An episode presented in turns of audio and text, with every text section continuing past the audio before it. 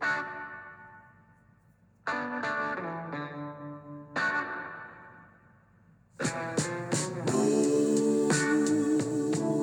morning and welcome to the Marcus Today members exclusive podcast. My name is Henry Jennings.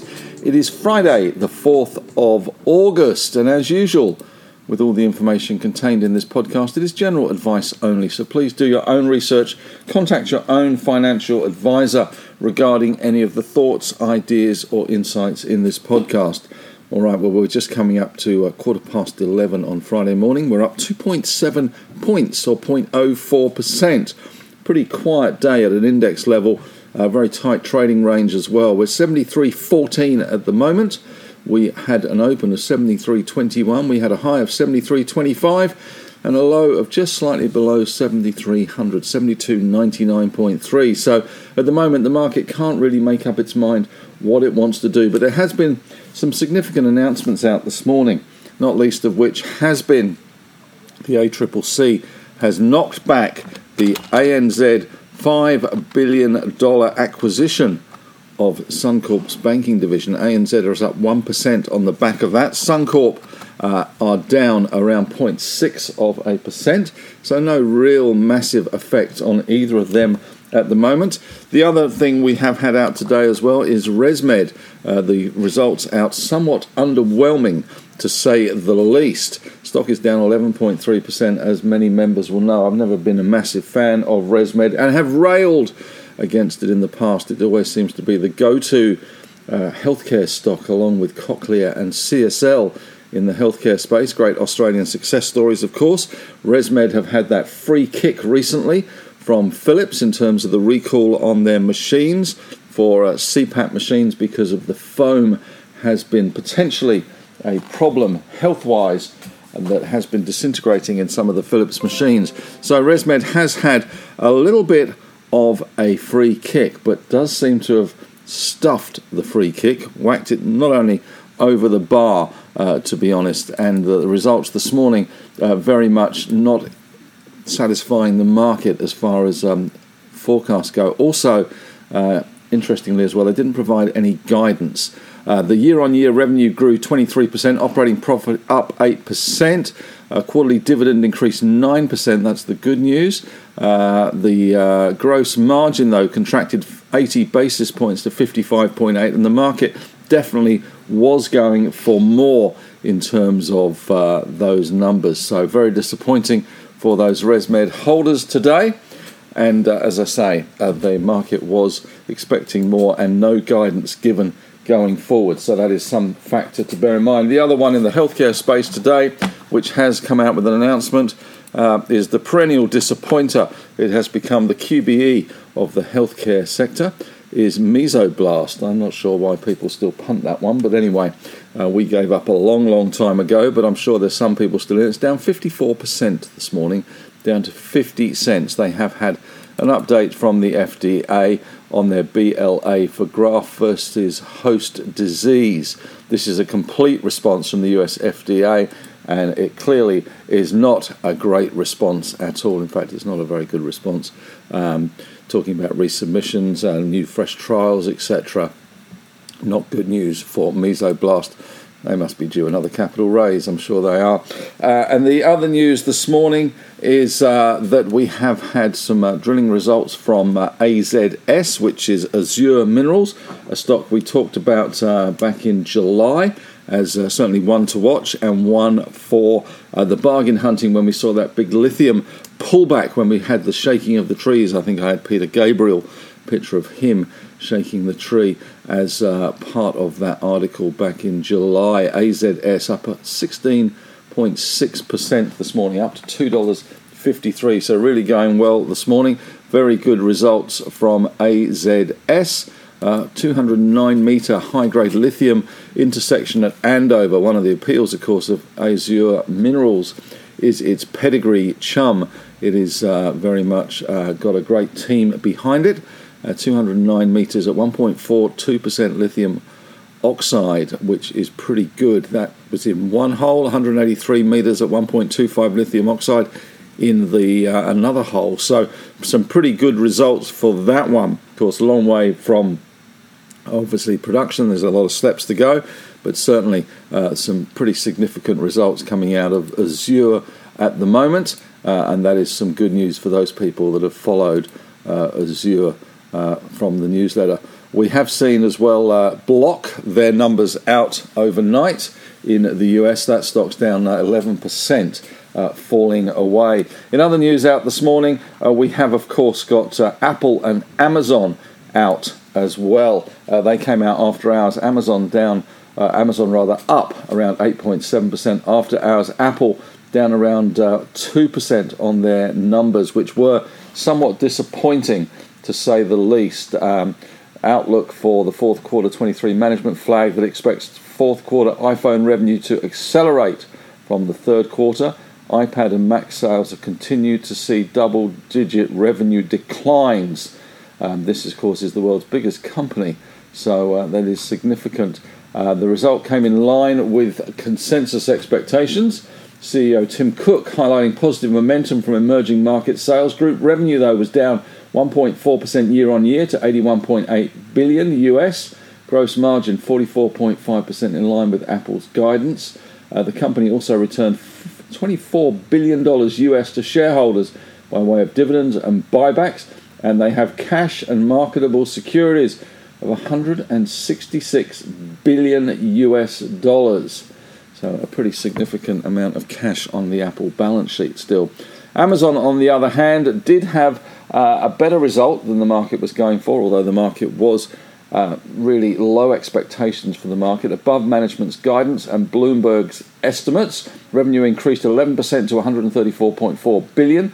Guidance was around 127 to 133, so that was pretty good. Uh, North American sales were up 11%, 82.5 billion US. International sales were up 10% to 29.7 billion, and the AWS uh, that's the Amazon Web Services. Sales increased 12% to 22.1 billion US. So the market really likes that result, but didn't really get too enamored with the Amazon result. Uh, sorry, the Apple result. Currently, we've got Dow futures up around 0.2% and Nasdaq futures up around 2.2 of a percent as well, around 70 odd points for them. Just looking at the top movers this morning at 11:20. Uh, just before we touch on uh, Henry's take on what's in strategy today, uh, Azure, the top performer in the large caps, 15.2% higher. Dicker Data also having a good day today, 4.7% higher on a FY uh, 23 half year market update. So that seems to be uh, taking uh, some uh, some bulls by the horns and pushing it higher. Revenue up 9.4%, EBITDA up 16.4%, net profit up 8%. So that one doing well this morning. Also, Karoon doing well this morning, uh, up uh, 3.5%. The oil price sneaking up. We have seen both Russia and Saudi talking about production cuts uh, and uh, keeping those cuts in place for longer. Uh, the oil price has been on a bit of a tear. It is the sixth weekly gains for the oil price at the moment, so that one doing well. And we have Latin Resources continuing to hover just below 40 cents, 39 cents, 2.6% higher. In the losers, though, today, as I say, Mesoblast Square, well, it's hip to be, which is block, obviously SQ2 down 10.6 and ResMed down 10.2% as well. So, not much good news uh, for those three stocks Mesoblast, Block, and ResMed. Turning to the newsletter today in the strategy piece, well, we sold out yesterday of the uh, ETF for the S&P 500 and also the Gear ETF, which is the ASX 200 leveraged uh, ETF. A little bit of a loss in the Gear one. Uh, got too enthusiastic last week, uh, but uh, a good profit in the uh, S&P 500 ETF. Why have we sold out? Well, I did write. Uh, obviously, part of the thing is the emperor has no clothes to some extent, and I guess this was pointed out by Fitch when they downgraded the ratings on the US from AAA to AA plus, and of course everyone threw their hands in the air and said it's terrible, etc. However, it does highlight the problem the US has in that it does have a massive, massive debt problem, 31 or 32 trillion dollars in debt and counting is really uh, that really did highlight that. And of course, it has to service that debt. And the higher interest rates go, the more it has to spend on servicing that debt. Now, you have 10 year yields in the US pushing ever higher and higher. So, that is certainly something that is weighing on equity markets and certainly taking some of the gloss, I guess, off the, uh, the recent run and putting into question that. We have Australian 10 year bond yields pushing up to 4.17 at the moment and uh, US 10 years 4.16. So, strangely, we actually have US and Australian 10 year bond yields pretty much the same. But that, um, that huge debt burden is not getting any smaller, and there's more spending to come due to the Inflation Reduction Act, the IRA, of course, and the potential for that um, blowout in US debt continues. And of course, next year we are in an election year, so it just makes it a little bit harder. So, obviously, at the moment, 10 year yields pushing up. We've all spent a lot of time talking about TINA. There is no alternative in terms of equities. Now we're on TARA, uh, which is there are real alternatives, and some of those real alternatives obviously are risk free US T bonds or even uh, Australian 10 uh, year bonds as well, giving you those yields. So there certainly are some alternatives to equities for the more conservative investors looking for uh, fixed interest income uh, over a period, but it does, I guess, highlight the problem the US has in terms of its budget. They do have a problem, they do have lower taxes, the uh, health issues continue, and the cost in the US of an aging population continue. And of course, we do have Mr. Trump uh, in front of a courtroom overnight as well, uh, saying that um, he's wearing his in- latest indictment as a badge of honour. Of course, this is part of the problem that Fitch uh, pointed out is this divergence, this bifurcation, and, and, a very passionate one in the US between the Democrats and the Republicans. So uh, that is very much in focus. Now, many members will remember that it wasn't very long ago that I was quite bullish about the market for all the reasons that I talked about in the newsletter peak interest rates, uh, GDP numbers, unemployment still at record lows, the soft landing, the uh, Jerome Powell bringing it in on the aircraft carrier, even buzzing the tower, uh, as uh, Maverick did, of course, in Top Gun. But this, I think, has highlighted, and it's always been an issue, it's always been sitting in the background, the inconvenient truth of the US economy is that they have got a massive, massive debt burden. And on the one hand, you've got the Federal Reserve trying to shrink its balance sheet, but on the other hand, you've got the um, Democratic uh, administration uh, spending money. So that debt burden continues to rise. Now, it has been, I guess, a little bit glossed over, but given where the US market is uh, not that far shy of its all time highs in places, and the big run that we've had in NASDAQ, of course, heading into US results season, uh, for me it was just a reason to turn somewhat cautious. And as I'm not sure who really said this, uh, it has been attributed to Winston Churchill, wrongly, I suspect, uh, but Maynard Keynes did say, When the facts changes, I change my mind. What do you do? And as I wrote this morning, to be fair, the facts haven't changed that much. It's just a really a question of how you look at those facts. And for the time being, I'm, I'm tending to be Mr. Floppy and sit on the fence, neither bullish nor bearish, and waiting to see how things do pan out. Uh, we have had some big falls in our market. We haven't really seen any big falls in the US market, but our market has fallen 140 points in a couple of days this week and really only up six points today as I'm talking. Uh, it's hardly a stunning rebound from all that negativity. Uh, we've also seen uh, commodity prices under some pressure, iron ore prices under pressure, lithium prices as well. Again, the market not really fo- focusing on this, but uh, it's certainly some of those planks in our market, some of those um, common wisdom that we've seen in that CSL never downgrades. ResMed is a fantastic success story, etc., have been questioned. Next week, we do get Commonwealth Bank numbers out, so that is going to be the main focal point. Obviously, there's a huge deluge of results as well. We've got non farm payrolls coming out from the US tonight, and the US does seem to be getting a little bit more volatile, although last night not so, but it has picked up in terms of some of that volatility that we're seeing. So just happy to be cautious, happy to be on the fence. No positions in the strategy portfolio. Haven't got any positions in the ideas portfolios either. Uh, but um, the reporting season next week will throw up some opportunities there. So, looking forward to um, deep dives and first dives and first impressions from reporting season. They do obviously throw up good opportunities. And in the one stock portfolio, still happy. Uh, BHP is bouncing around a little bit, but no real trend emerging in BHP nor in Macquarie, uh, which we were cautious on going into the AGM. Rightly so, as it turned out. BHP is kind of stuck at the moment between 45 and 47 dollars. Here we are at 46 dollars. It's uh, if you've got it, you hold it. But uh, iron ore very much still under some pressure. So that is um, in strategy today. Also in strategy today, there has been a little bit of press about CFDs in the um, papers recently. Now, for those of you who don't know, CFDs are what they call a contract for difference. Now, I have written a piece today, just a little bit of uh, education, because CFDs are a very dangerous thing. As I wrote, you know, guns don't kill people, people kill people. But with CFDs, they don't kill people, but the leverage involved in CFDs is an absolute killer. So it is certainly something to avoid at all costs. And part of the uh, problem with CFDs is that a lot of people lose a lot of money in CFDs and are very ill informed and very badly prepared for the risks associated with leverage. And leverage will do you in, my friends. It will do you in and CFDs are a very dangerous product. Part of the reason why they're so dangerous is that you have got that leverage, sometimes as much as 20 to 1, sometimes more in some cases. You put 5% down and you get to control a whole bunch of stocks.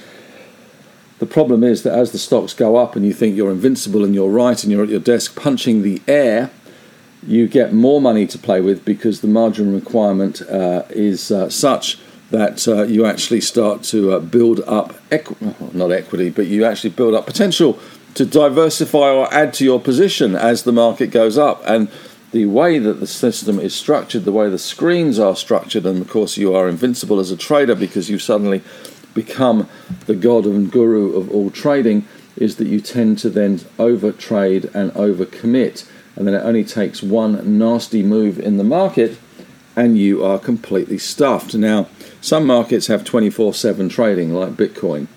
Other markets are like the Australian Stock Exchange. We close every night and reset in the morning. We also have announcements, so stop losses are somewhat irrelevant given the gapping risk that you have in a stock. If you want to know what gapping risk is, ask a Mesoblast shareholder today because their announcement today has sent the stock down 54%.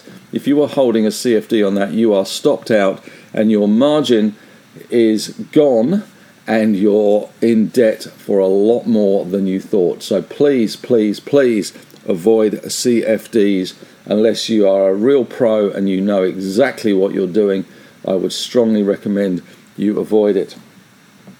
Anyway, that's my rant in the education section this morning. Uh, turning to Henry's take this morning, just uh, a few little things. Still remain a lithium bull. I've just um, uh, put some dot points in there from an article in the AFR today from uh, Albemarle and Mineral Resources, Chris Ellison and uh, the Albemarle chief, having a little difference of opinion in how they should be approaching China, uh, how they should be approaching the lithium market.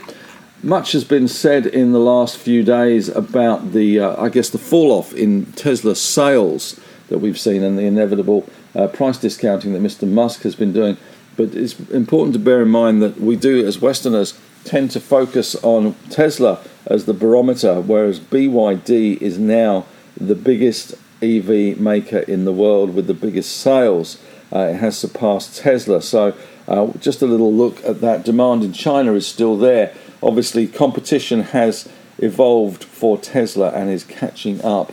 So that is of interest. Other couple of things, just a little bit of housekeeping. Uh, yesterday I sold some Calix. I had around uh, 3% weighting in the uh, small cap portfolio in Calix. Uh, I took that down to uh, 2%, just taking some profits on the recent push higher after that um, FID with uh, Pilbara. Uh, minerals in uh, the um, lithium space. So they're pretty much unchanged today. research out from Liontown as well this morning from Macquarie in the lithium space, talking about DSO shipments, and they should commence before the end of 2023. That cash being used to generate um, or to fill the funding gap potentially. Uh, to bring Kathleen Valley into production. So, a little bit of chat today on lithium in the Henry's take, and uh, it does seem as if um, my push, uh, not a push, but maybe my uh, idea to have some Marcus Today merchandise uh, has uh, drawn some orders from people. And now, before you all get too excited, I have ordered myself a Marcus Today t shirt and um, it should come in the next few days. They're pretty quick, these guys, and they're not that expensive. 20 bucks gets you a t shirt, and the minimum order is one, so that was good. And so I am expecting my t shirt. I'll see what the quality is like, and then uh, I will be. Um, maybe taking some orders for the Marcus Today t shirt. Well, that's it from me today. Thanks very much for listening. Hope you've enjoyed the members' podcast this week. Of course, the newsletter will be back again tomorrow on Saturday. The team will be putting it together and myself together tomorrow morning. Money never sleeps is the way of the world. But that's it. Have a great rest of your day and have a great weekend. And we'll speak again at the end of day report this afternoon around 5.